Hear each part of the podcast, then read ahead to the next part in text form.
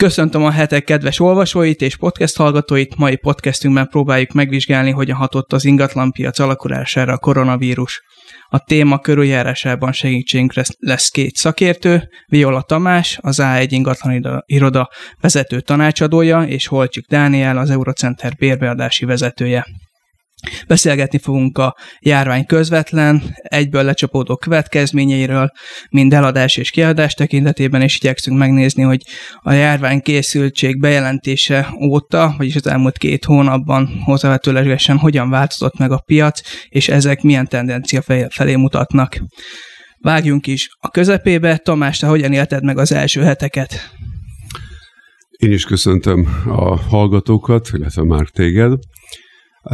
Hát igen, az első, azt mondom, hogy ilyen két, inkább három hét, az totális lefagyás volt az ingatlanpiacon, tehát mindenki azzal volt elfoglalva, hogy bevásároljon, betárazon egy-két évre, ezt lehetett tapasztalni a bevásárlóközpontokban, és nyilván az emberek ezzel voltak elfoglalva, nem pedig ingatlan kereséssel, tehát látszott, hogy az első két-három hét az arról szólt, hogy lefagy a piac, és gyakorlatilag semmi hívás, semmi jelentkezés nem volt, úgyhogy ez az időszak ez erről szólt. Nektek egyébként mennyire volt ez éles, ez a, ez a váltás, hogy, hogy szép folyamatos volt, vagy én azt tapasztaltam, hogy így körülbelül március közepén, mint tényleg megállt volna az élet, tehát nem mentek ki az emberek az utcára, ugyanígy érzékeltétek ezt az ingatlan piacon is, gondolom. Abszolút, tehát ez nagyon drasztikus volt. E, tehát ahogy, amilyen sebességgel jött a vírus, és amilyen sebességgel hozták meg a különböző intézkedéseket, ami rapid volt, tehát nagyon gyors volt, ugyanez volt tapasztalat az ingatlan piacon is, hogy ilyen szinte nagyon hirtelen e, történtek ezek a változások. Dani, nálatok egyébként érezni lehetett már januárban ennek az előszelét, tehát hogy a kevesebb az érdeklődés, ugye lát, hallottuk, jöttek hírek folyamatosan Kínából, hogy ott mennyire úgymond pusztít a járvány, és ennek köszönhetően volt már ennek előszele? Én is köszöntöm a hallgatókat, és köszönöm a meghívást. Ö, valamennyire igen, talán ö, februárban, ö, még itt ez a éles, ugye a kiárási korlátozás bevezetése előtti, hát 2-4 hétben már nálunk is voltak olyan bevezetett intézkedések, hogy például Ázsiából jövő ügyfeleknek fölhívtuk a figyelmét, hogyha onnan jöttek, akkor az irodába például nem tudjuk őket fogadni. Ugye én elég sok külföldi, elsősorban bérlővel foglalkozok, úgyhogy előtte már volt egy ilyen pici fölvezetés, de tényleg azt lehetett érezni, hogy a, a korlátozás bevezetés előtt mondjuk két héttel még senki nem tudta elképzelni, hogy, hogy ilyen elő fog fordulni hogy ilyen szinten megáll az élet, és hát én is azt tapasztaltam, de hát szerintem a legtöbb olyan üzletben, akik mondjuk külföldiekkel foglalkoznak, hogy igazából a határzárkor gyakorlatilag megállt az élet, és én is azt mondom, hogy talán az első két-három hét volt elég drámai, amikor ugye a belvárosi irodába is kinéztünk az ablakon, és, és nem voltak emberek az utcán, úgyhogy egy minimális ilyen előszele volt, de valahogy még mondjuk két héttel a korlátozás előtt se tudtam volna ezt elképzelni, hogy mondjuk ilyen szinten fog megállni az élet. Sokan mondják, hogy az egészségügyi ápolók, a bolti állódók vannak a frontvonalban. Szerintem egyébként az ingatlanok is ebbe a kategóriába tartoztak, mert ugye sokszor idegen emberekkel találkoztok napi szinten. Ö, egyébként így a, a, a cégeknél, ahol dolgoztok, voltak szabályozások? Tehát, hogy nem mehetetek be az irodába, vagy hogy ö, ha valamilyen illetőségű emberrel, tehát egy olasz emberrel találkoztatok az elmúlt hetekben, akkor inkább maradjatok otthon. Voltak ilyen rendelkezések, rendelkezések nálatok? Hát nálunk úgy volt, hogy még mielőtt a kormány behozta volna a kiárási korlátozást, azelőtt egy héttel már home office-t követelt meg a tulajdonos úr, úgy, hogy home office-ba kezdtünk el dolgozni, és erre jött ugye a kiárási korlátozás. Hogy kell elképzelni egy ingatlanosnak egy home office-t? Hát igazából időközben hetek alatt, amit eltöltöttünk home office-ba, kiderült, hogy tulajdonképpen otthonról is tudunk dolgozni, tehát olyan nagy fennakadást úgymond nem okozott ez. Nyilván inkább a lefagyás volt az, hogy nem tudtunk egyelőre dolgozni abba pár hétbe, de utána, amikor úgymond elkezdett beindulni az élet, már olyan értelemben, hogy voltak azért hívások, tehát kicsit elkezdett mozgolódni a piac, is ugyanígy otthonról tudtunk dolgozni, tudtunk mutatni, tudtunk megbízásokat kötni, viszont azért nagyon lehetett érezni, hogy vannak korlátok, hiszen sok eladó, sok vevő nem feltétlenül akart jönni akár fogadni ügyfeleket, akár a vevők megnézni lakásokat. Tehát azt mondták, hogy egy pár hetet azért várnak, vagy ha ki tudtunk jutni, akkor pedig természetesen szájmaszk, kesztyű, lábzsák, tehát mindenféle védőfelszereléssel tudtuk ezt megtenni, de egyértelmű, hogy voltak gondok bérlőkkel is, hogy inkább azt mondták, hogy ők most a kisbaba miatt nem szeretnék, hogy bemenjünk, és akkor ezért kellett több hetet várni, hogy egyáltalán meg tudjuk mutatni lakásokat. Tehát egyértelmű volt a, a hatása. Nálatok, Dani, ez, ez hogy csapódott le? Hát igen, igazából a kérdés az, amikortól elkezdtek jönni a, az ügyfelek, hogy onnantól hogyan kezeltük le.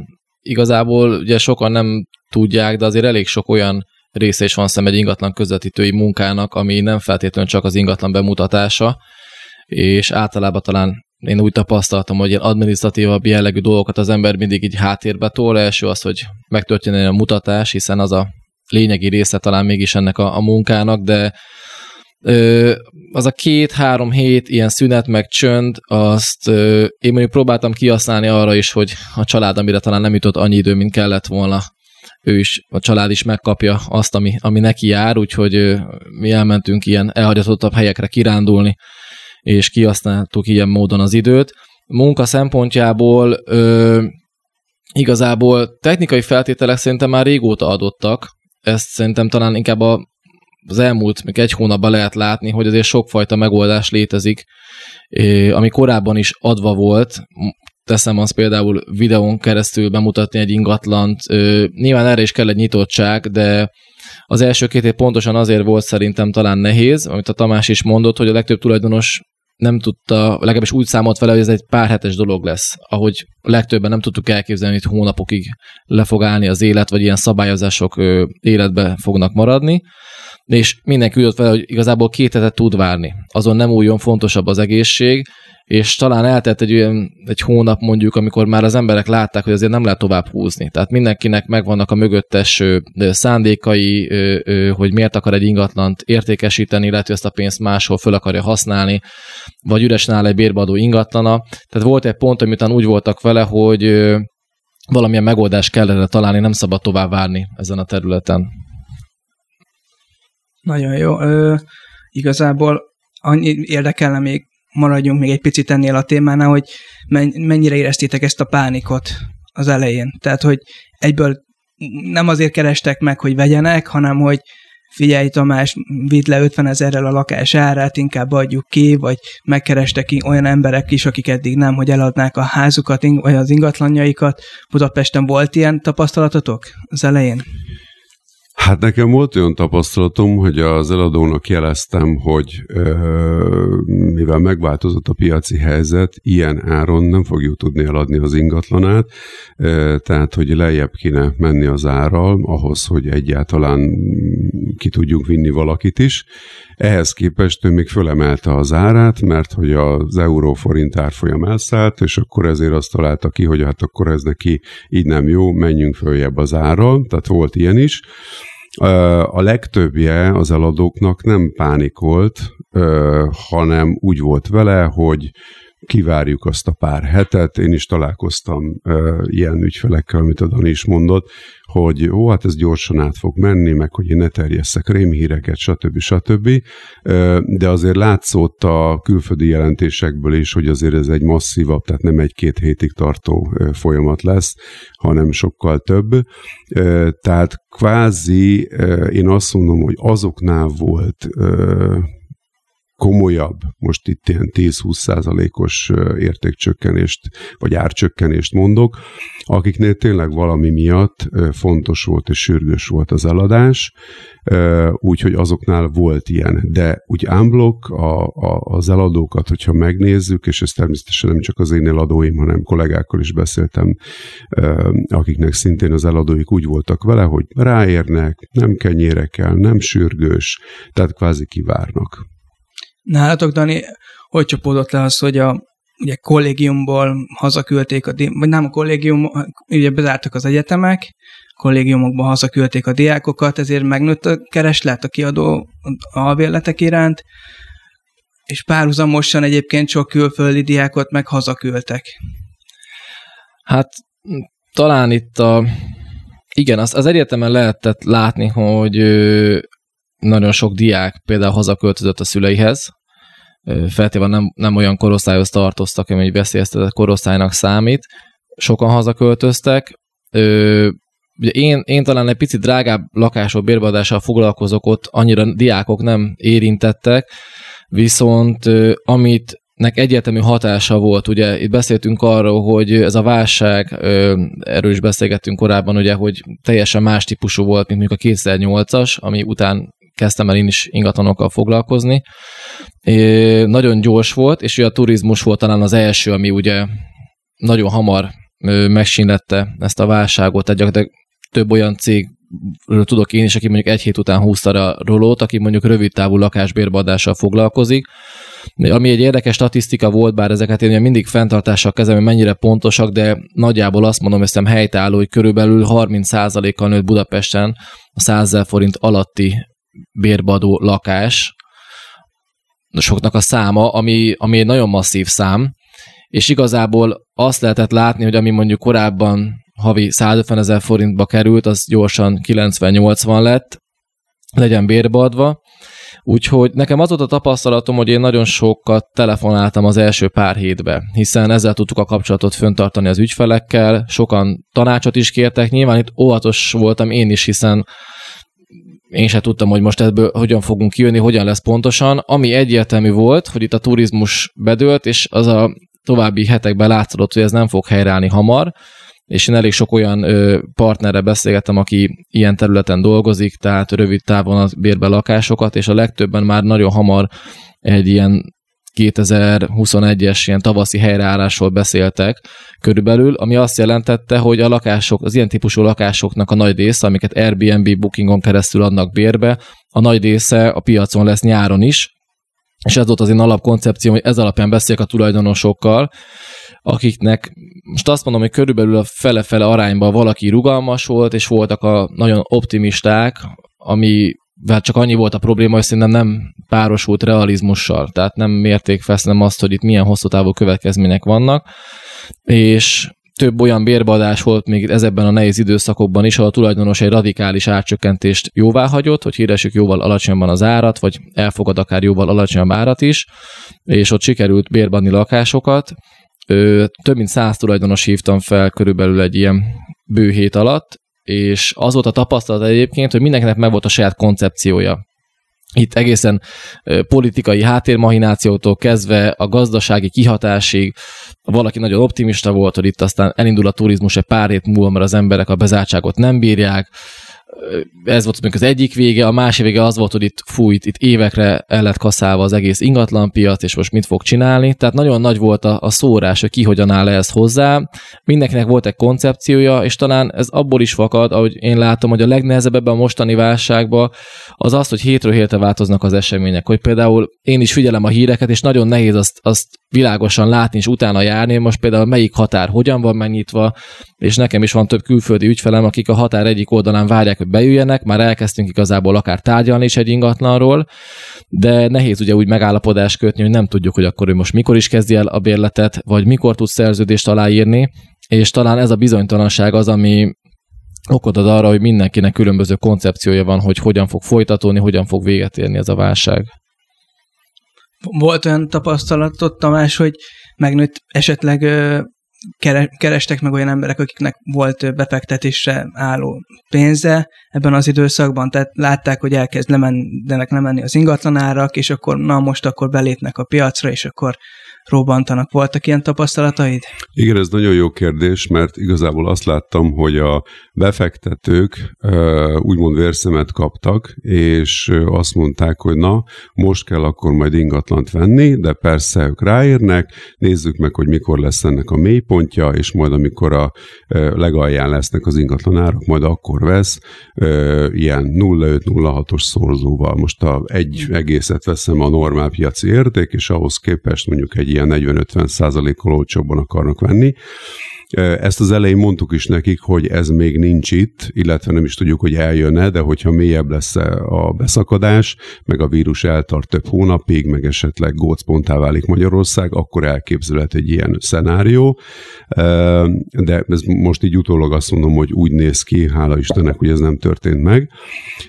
Tehát én azt mondom, hogy erre a, erre a befektetői körre most egyelőre nem lehet számítani, illetve volt a másik kör, akik nem befektetők, hanem végfelhasználók, így szerettek volna lakást venni, és ez a mostani napig is eltart, tehát vannak ilyenek, igenis vannak vevők a piacon, viszont ők egy olyan 10-15-20 százalékkal olcsóbban szeretnének venni.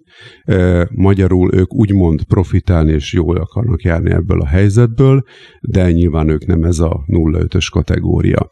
És ezek végfelhasználók, tehát nem befektetésre veszik az ingatlanokat, hanem amúgy is szerettek volna venni egy ingatlant maguknak, vagy a családtagjaiknak, nem kiadásra, hanem tényleg saját használatra, de ő bennük is benne volt ez, hogy hát azért jól akarnak járni. Tehát igazából ez a, ez a, ez a két, ö, hogy mondjam, ö, irány volt az, amit láttunk az elmúlt hetekben. De talán pont a mostani helyzetben ugye az is nehéz, hogy igazán eladni egy ingatlan befektetésként, az egy óriási kérdőjel.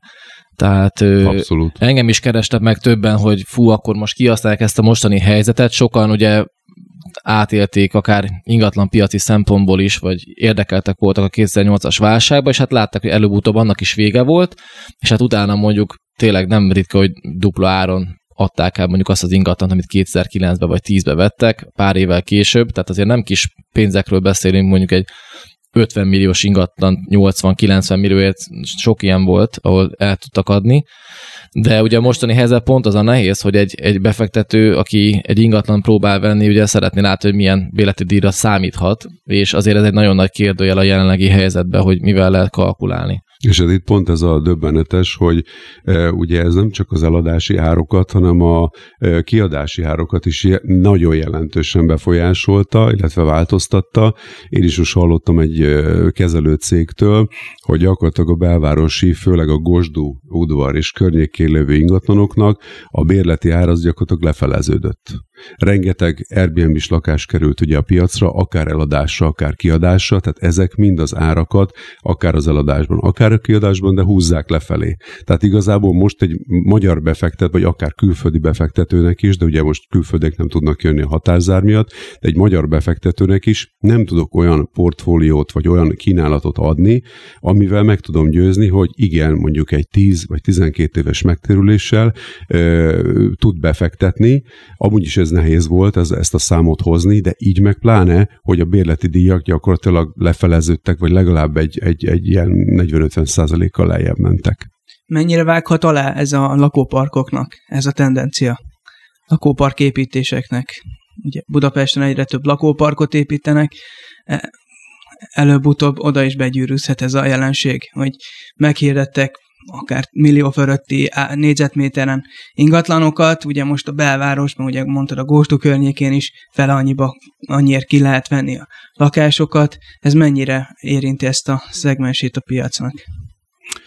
Biztos, hogy fogja érinteni, meg ezt igazából már koronavírus előtt, tehát tavaly lehetett érezni, hogy májustól már teljesen más volt a tendencia. Ezt utólagos, tehát ezt mi szakmabeliek, akik a piacon voltunk, éreztük, holott még akkor a sajtó azt mondta, hogy most vegyenek, most vegyenek, mert 2021-ben még jobban, illetve 2020-ban még jobban föl fognak menni az árak, de akkor már mi éreztük, hogy ez, ez, ez nem valós, tehát ez nem reális, és utána ugye a statisztikai adatok is ezt bizonyították, hogy a 2019 májustól már lehetett érezni, hogy nincs annyi tranzakciószám, és nincs annyi érdeklődés ezekre, és ez szerintem már akkor látszódott az új építésű piacon is, most 2020-ban meg egyértelműen, nem csak a vírus miatt, nyilván az rátett egy óriási lapáttal, hogy megtorpant a, a, a kereslet rá, tehát hogy nincs annyi kereső rá,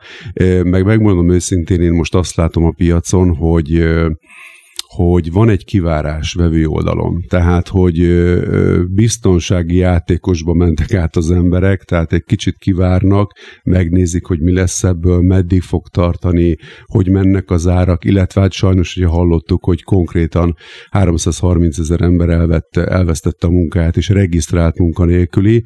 Nyilván tudjuk azt is, hogy ez a valós, az valószínűleg... Te, tegyük gyorsan hozzá, több... most van május 22-e, és lehet, hogy egy hét múlva még durvábbak lesznek Így ezek van. a számok. Így van, és ezek a regisztráltak, tehát kvázi én azt mondom, hogy ennél valószínűleg jóval több a, a munkanélküli.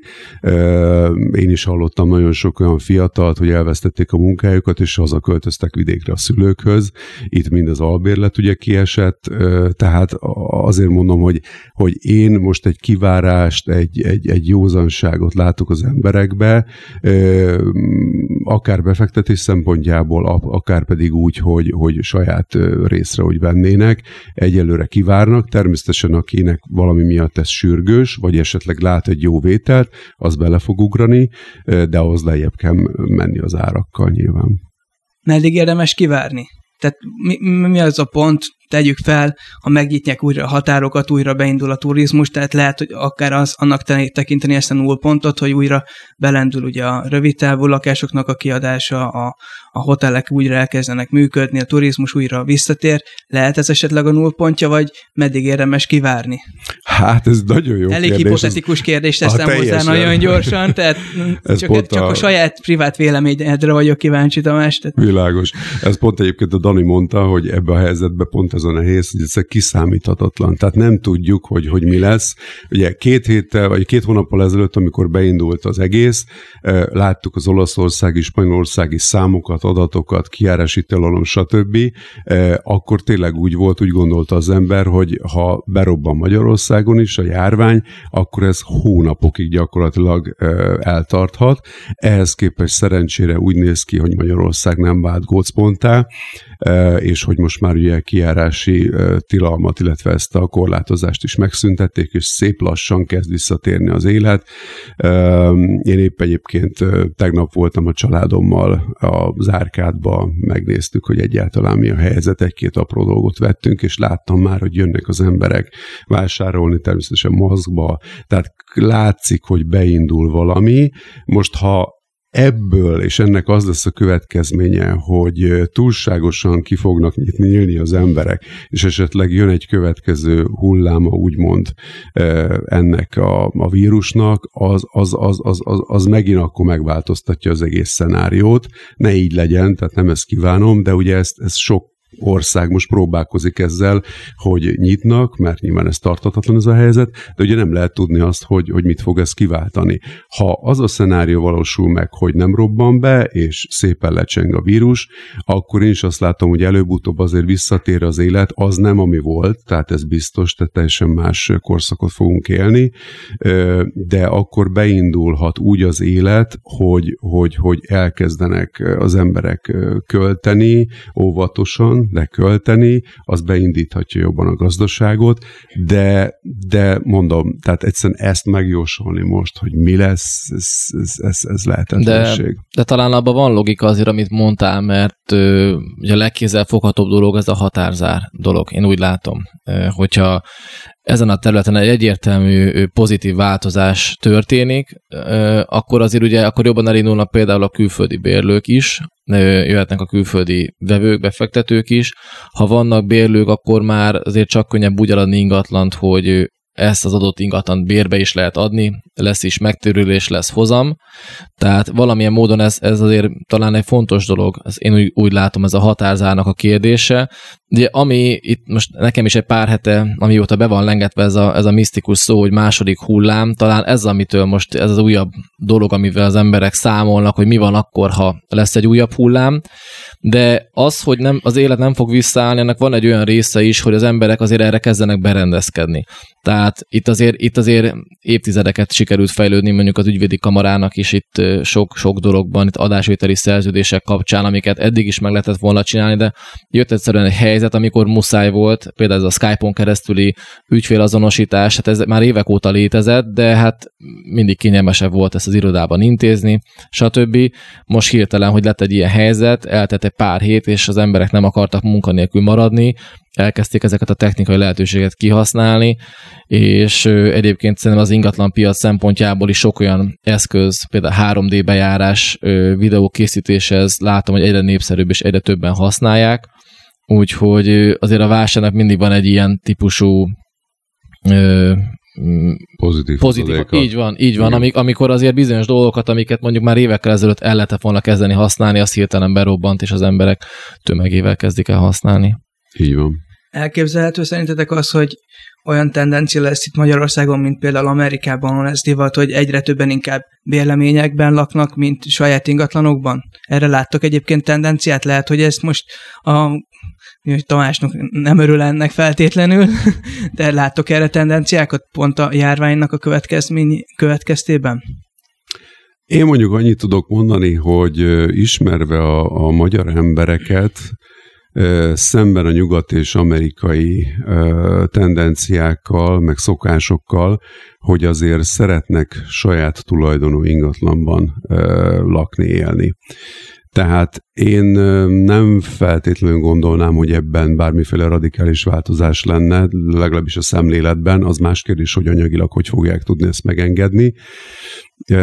De én nem, nem látok arra esélyt, hogy ebben olyan óriási változás lenne. Nem tudom, Dani, te mit gondolsz? Egyetértek. Szerintem ezek azért nagyon mély kulturális, meg, meg, meg szociológiai, meg egyéb dolgokra meg, vezethetők tegyük vissza. gyorsan hozzá, hogy ugye a kormány próbál a csokkal támogatni a, a fiatal házasoknak, tehát itt vannak ilyen kezdeményezések. Igen, egy-két évvel ezelőtt néztem ilyen statisztikát itt a, a, egy országnak adott lakosságának itt a hány százaléka birtokol tulajdont, vagy van, van ingatlana, és ez, ez, ez most nem emlékszem, hogy hanyadik volt Magyarország, de a top három körül volt Európai Uniós szinten, tehát mondjuk nekem élnek rokonaim Németországban, és 20 valahány éve bérelnek lakást, és ez egy teljesen bevett dolog, míg ezt én magamon is tapasztaltam, hogy az ember a bérleményben idő után mindig ott van az, hogy jó lenne most már sajátba költözni, szóval talán én is azt gondolom, ezt a válság, ezt a szándékot nem fogja megváltoztatni.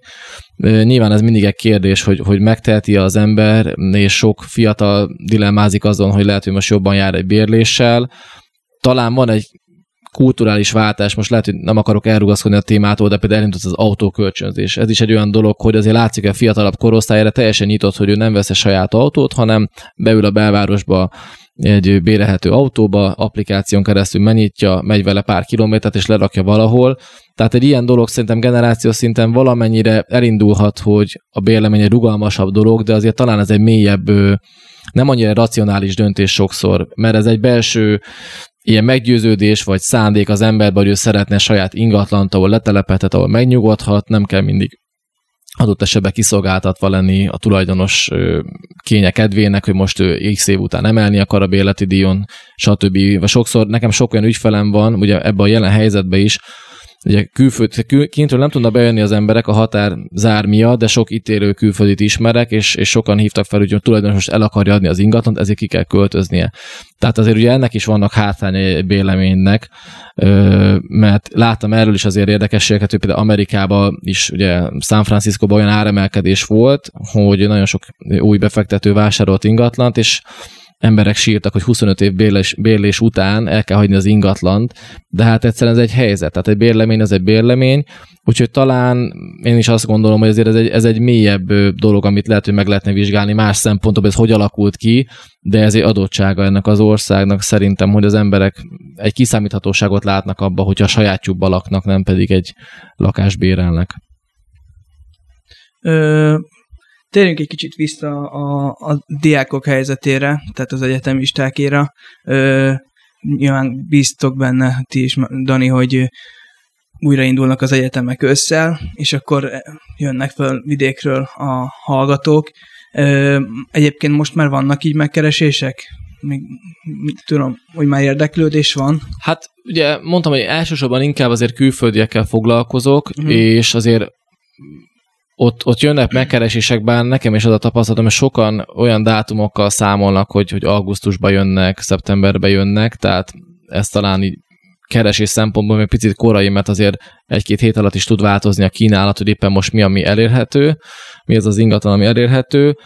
Ö, az biztos, hogy azért a magyar fiatalok, akik Budapestre jönnek, mert itt fognak tanulni egyetemen, ők különösen árérzékenyek lesznek hiszen azért pont én is azt láttam, hogy cégeknél is mikor dönteni kellett mondjuk, hogy egy három gyerekes családapát ö, kell elküldeni a cégtől, vagy egy fiatal ö, pályakezdőt, akkor azért sokan racionálisan mérlegelték azt, hogy mondjuk egy pályakezdő, hogy a Tamás is mondta, ő mondjuk haza tud költözni a szüleihez, nyilván lehet, hogy ez egy adott helyzetben egy visszalépés, de azért nem akkora dráma, mint mikor mondjuk egy családapa veszti el a munkáját, aki nek ez sokkal nagyobb problémát okoz, és sokkal nagyobb kihívás az ilyen egzisztenciális bizonytalanság. Tehát én azért úgy gondolom, hogy régen is úgy volt ez a dolog, hogy elmúlt években is azért a a magyar fiatalok azért szerették ezt nagyon okosan megoldani, hogy, hogy többen összeköltöznek, kiszámolni itt a rezsit, stb. Ott külföldiek azért egyrészt, külföldi diákok azért egyrészt általában drágább ingatlanokat is megengedhetnek maguknak.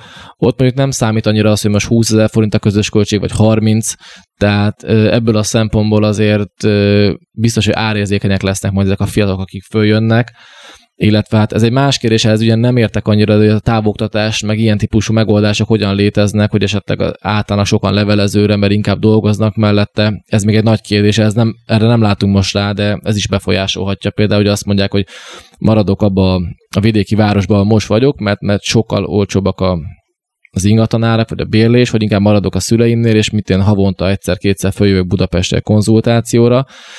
Mondom, erről nem tudok statisztikákat, de hogy sok-sok apró dolog lehet, ami befolyásolhatja azt, hogy milyen szinten fognak, vagy hányan fognak följönni Budapestre mondjuk tanulni. Igen, egyébként itt bejön a képbe a, a home office-nak a jelensége is, tehát sok multi erősen elgondolkozott azon, hogyha feloldják a korlátozásokat is, ragaszkodik továbbra is a home office-hoz. Ilyen, itt merül fel a kérdés, hogy mi lesz az irodaházakkal. Például ugye most ott a Grupama mellett megépült a nagy Telekom székház, és kb. félig üresen áll. Mi, mi lesz ezeknek a jövője? Tehát arra kell berendezkedni az embereknek, hogy, hogy inkább ö, egy olyan olyan lakást bérelnek ki, ha van egy dolgozószoba mondjuk, így, vagy, vagy ugye bejárnak. Tehát kicsit úgy átalakul az otthonnak is a fogalma.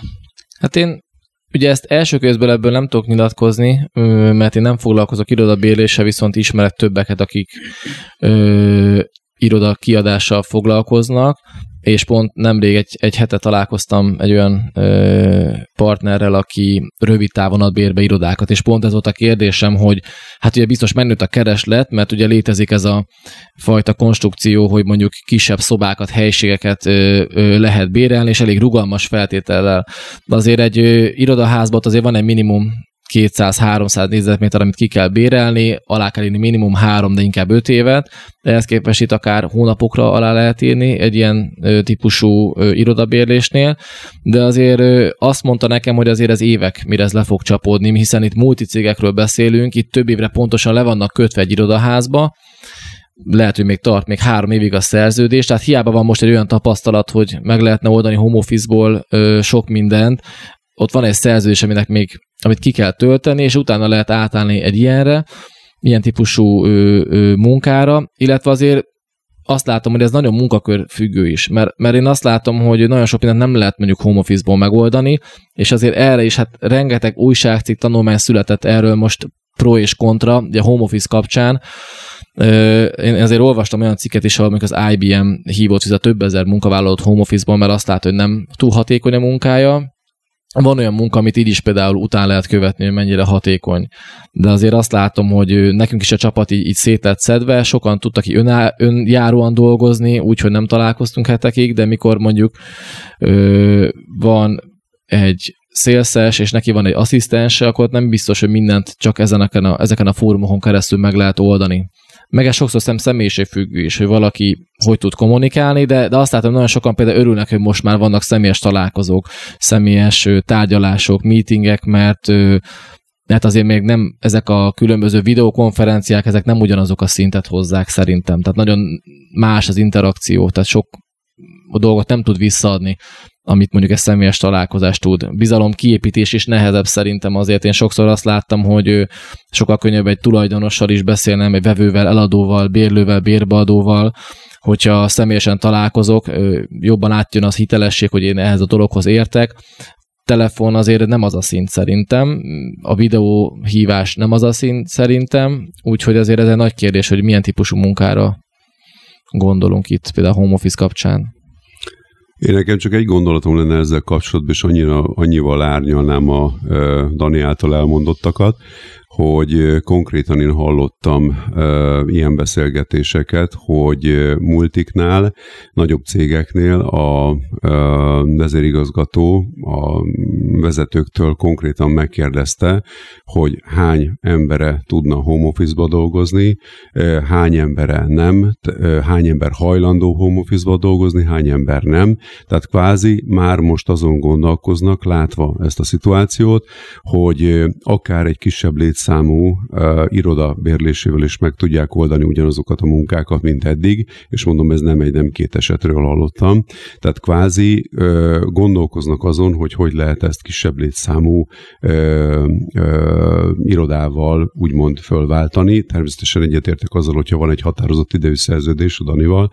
Határozott idejű szerződést ugye nem lehet mit csinálni, de már most nagyon sok cégvezető ezen gondolkozik, hogy elképzelhető, hogy, hogy ki tudják ezt váltani bizonyos részét legalábbis home office-szal. Vagy nem kell annyira bejárni, vagy lehet, hogy lesz egy fluktuáció benne, hogy az egyik munkavállaló bejár mondjuk két napot, a másik három napot, és akkor így a hetet ki tudják tölteni, de mégsem szükségük akkor a irodára, tehát ebben biztos, hogy lesz változás, és ez természetesen az iroda piacra is hatással fog Igen. lenni, úgyhogy látunk egy ilyen, ilyen, ilyen fajta mozgást is ebben. Én nehéz elvonalkoztatom attól, hogy, hogy nekem a személyes tapasztalatomtól, hogy otthon hogy a gyerekek mellett azért nekem ez nehezen kivitelezhető, tehát azért talán ez élethelyzettől is függ, hogy ki hogyan tudja ezt megoldani. Én én volt egy pont, amikor kértem a főnökeimet, hogy engedjék meg, hogy bemenjek az irodába, mert egyszerűen hatékonyabban tudok onnan dolgozni.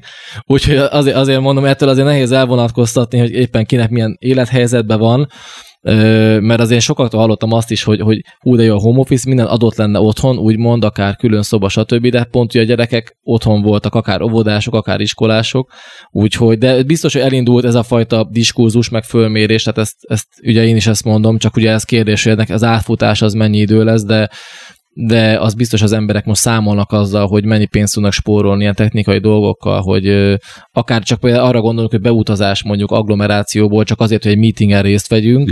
Most látszik, az emberek rájöttek arra, hogy, hogy van százfajta applikáció, amin keresztül ezt meg lehet beszélni, és akkor mondjuk spórolok benzin, meg hát leginkább időt. Tehát azért én ami előny most ebbe, hogy hogy mondjam, ha lehet ilyet mondani, ami, ami, aminek én még örülök ebben a mostani helyzetben, az, hogy nagyon könnyű, könnyen lehet közlekedni a belvárosba, tehát látszik, hogy a forgalom nagyon megcsapant. Igen, lehet, hogy ilyen aspektusa is ennek a home office-nak az elterjedésének, hogy lecsökken a városi forgalom. Tehát Bár én már pont tegnap mentem haza, és már dugó volt, Na. tehát megéltem a De az egy jó jel. utáni első dugót, igen.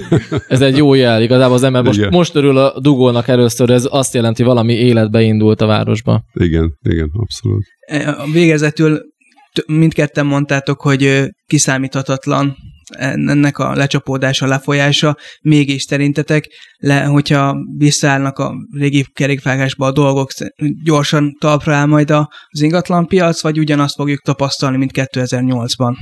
Hát ha azt veszük ezt az optimista szenáriót, akkor nagyon reménykedünk abban, hogy egy ilyen nagyon mély V betűhez fog hasonlítani, mint csomó közgazdász ezt mondta is, hogy egy nagyon-nagyon erős beszakadás van, viszont utána egy nagyon gyors visszarendeződés, ellentétben a 2009-10-es válság idején, ami ugye 4-5 évig, most nem tudom pontosan elhúzódott, tehát ott inkább egy ilyen lassú lejtmenet volt, aztán megjött a mélység, és az elhúzódott, és akkor utána volt a kilábalás, tehát ez ha az optimist, tehát az optimista verziót vesszük, és azt, hogy tényleg nem lesz második hullám, és tényleg belindul a gazdaság, stb., akkor reménykedünk ebben, hogy ez egy gyors helyreárás lesz, de nyilván ez is idő lesz, mire ez megvalósul.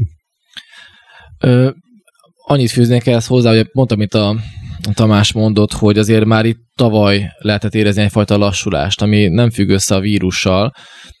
Ez a vírus, én ezt más ingatlan szakértőtől is hallottam, hogy azért így picit segít a realitásokba. Tehát, hogy visszamenni arra, hogy itt azért nagyon sok olyan hely volt, ahol nagyon elszálltak az árak, és és akkor jöttek a külföldi példák, hogy bezdek Bécsbe, ez még mindig olcsónak számít, de azért, azért mégis abból indulunk, hogy Budapesten vagyunk, azért az emberek vásárolnak a többsége ö, itt élő magyar ember. Itt azért, mikor már bőven ilyen másfél millió fölötti négyzetméter árakról beszéltünk, azért úgy érzem, ez már kezdett elrugaszkodni a valóságtól főleg a belvárosba. Talán most itt a béleti piacon is a belváros érinti leginkább ez a mostani válság. Kiad az egész országra, egész Budapestre, de azért vannak területi különbségek. Az 5 hatodik kerületben azért, azért ott erősen ö, lementek a béleti díjak. Budán például kisebb százalékba, egyrészt, ott is lehet, hogy még lesz rosszabb helyzet is, ezt nem tudjuk, de igazából arra akartam reflektálni, hogy, hogy itt, itt igazából az, hogy visszaáll az élet, ez most egy kérdés. Lehet, hogy az, hogy visszaállnak mondjuk a tavalyi árakhoz képest még 10%-kal alacsonyabbra, én azt már egy abszolút pozitív dolognak tartom. Tehát nem biztos, hogy a visszaállás, úgymond a normál élete, hogyha így mondjuk, azt, azt mondjuk azokhoz az árakhoz viszonyítanám, amik mondjuk tavalyi hirdetési árak voltak. Tehát azt látom, hogy ö, ö, én azt is annak értékelném, azt is egy pozitív dolognak értékelném, hogyha hogy elindulnának a tranzakciók. Itt ugye az is két dolog van. Egyik az, hogy a, a, az ingatlan értékesítési árak hogyan állnak vissza, mennyi alkul lesz benne, a másik meg a tranzakció szám mert azért ingatlan közvetítőként is az, az a fontos, hogy meglegyen egy, egy, egy darabszám, mert hogy hiába adunk egy drágán egy ingatlant minden harmadik hónapban, abból messzire nem jutunk, viszont ha minden hónapban vannak tranzakciók, akár egy kicsit alacsonyabb áron is, mint mondjuk egy évvel korábban, akkor az azt mutatja, hogy folyamatosan vannak érdeklődők, eladók, vevők, bérlők, szerintem az egy pozitív jel lenne itt a tranzakció számot figyelni, hogy ez hogyan fog visszaállni. Még egy apró dolog, hogy, illetve nem is apró, viszont hallottam egy pessimista verziót is ezzel kapcsolatban, tehát nem egy ilyen gyors V lesz, hogy a 1929-33-as válság a diagramjához, ha összehasonlítjuk a mostani gazdasági adatokat, és úgymond a diagramot, akkor szinte kísértetésen hasonlít az akkori helyzet, és ott ugye az volt, hogy szintén volt az egy beszakadás. Utána volt egy fél éves, úgymond optimista hangulat, és utána jött egy még nagyobb beszakadás. Tehát hallottam ilyen verziót is, kívánom, hogy ne valósuljon meg, mert nyilván nem ez az érdekünk, meg nem ezt kívánjuk, de akár benne van a pakliba ez is, hogyha a gazdasági adatokat nézzük, akár amerikai, nyugat-európai, magyar, bármilyen adatokat, hogy, hogy elképzelhető egy ilyen beszakadás jó pár hónap múlva. Mert ugye a gazdasági adatokat, meg a gazdasági részét ennek még igazából szerintem nem látjuk, halljuk, hogy ennyi munkanélküli van, ennyi ember vesztette az állását, Amerikába hány trillió dollárt pumpáltak a gazdaságba, és még sorolhatnám, de vannak sajnos bajós jelek ezzel kapcsolatban, és ez ugye nyilván az ingatlanpiacra is hatással lehet. Ne így legyen, de van egy ilyen verzió is. Köszönöm, hogy velem tartottatok. A vendégünk volt Holcsik Dániel, az Eurocenter vezető bérbeadója, és Viola Tamás, az A1 ingatlan iroda vezető tanácsadója. Köszönöm, hogy velünk voltatok, viszont hallásra.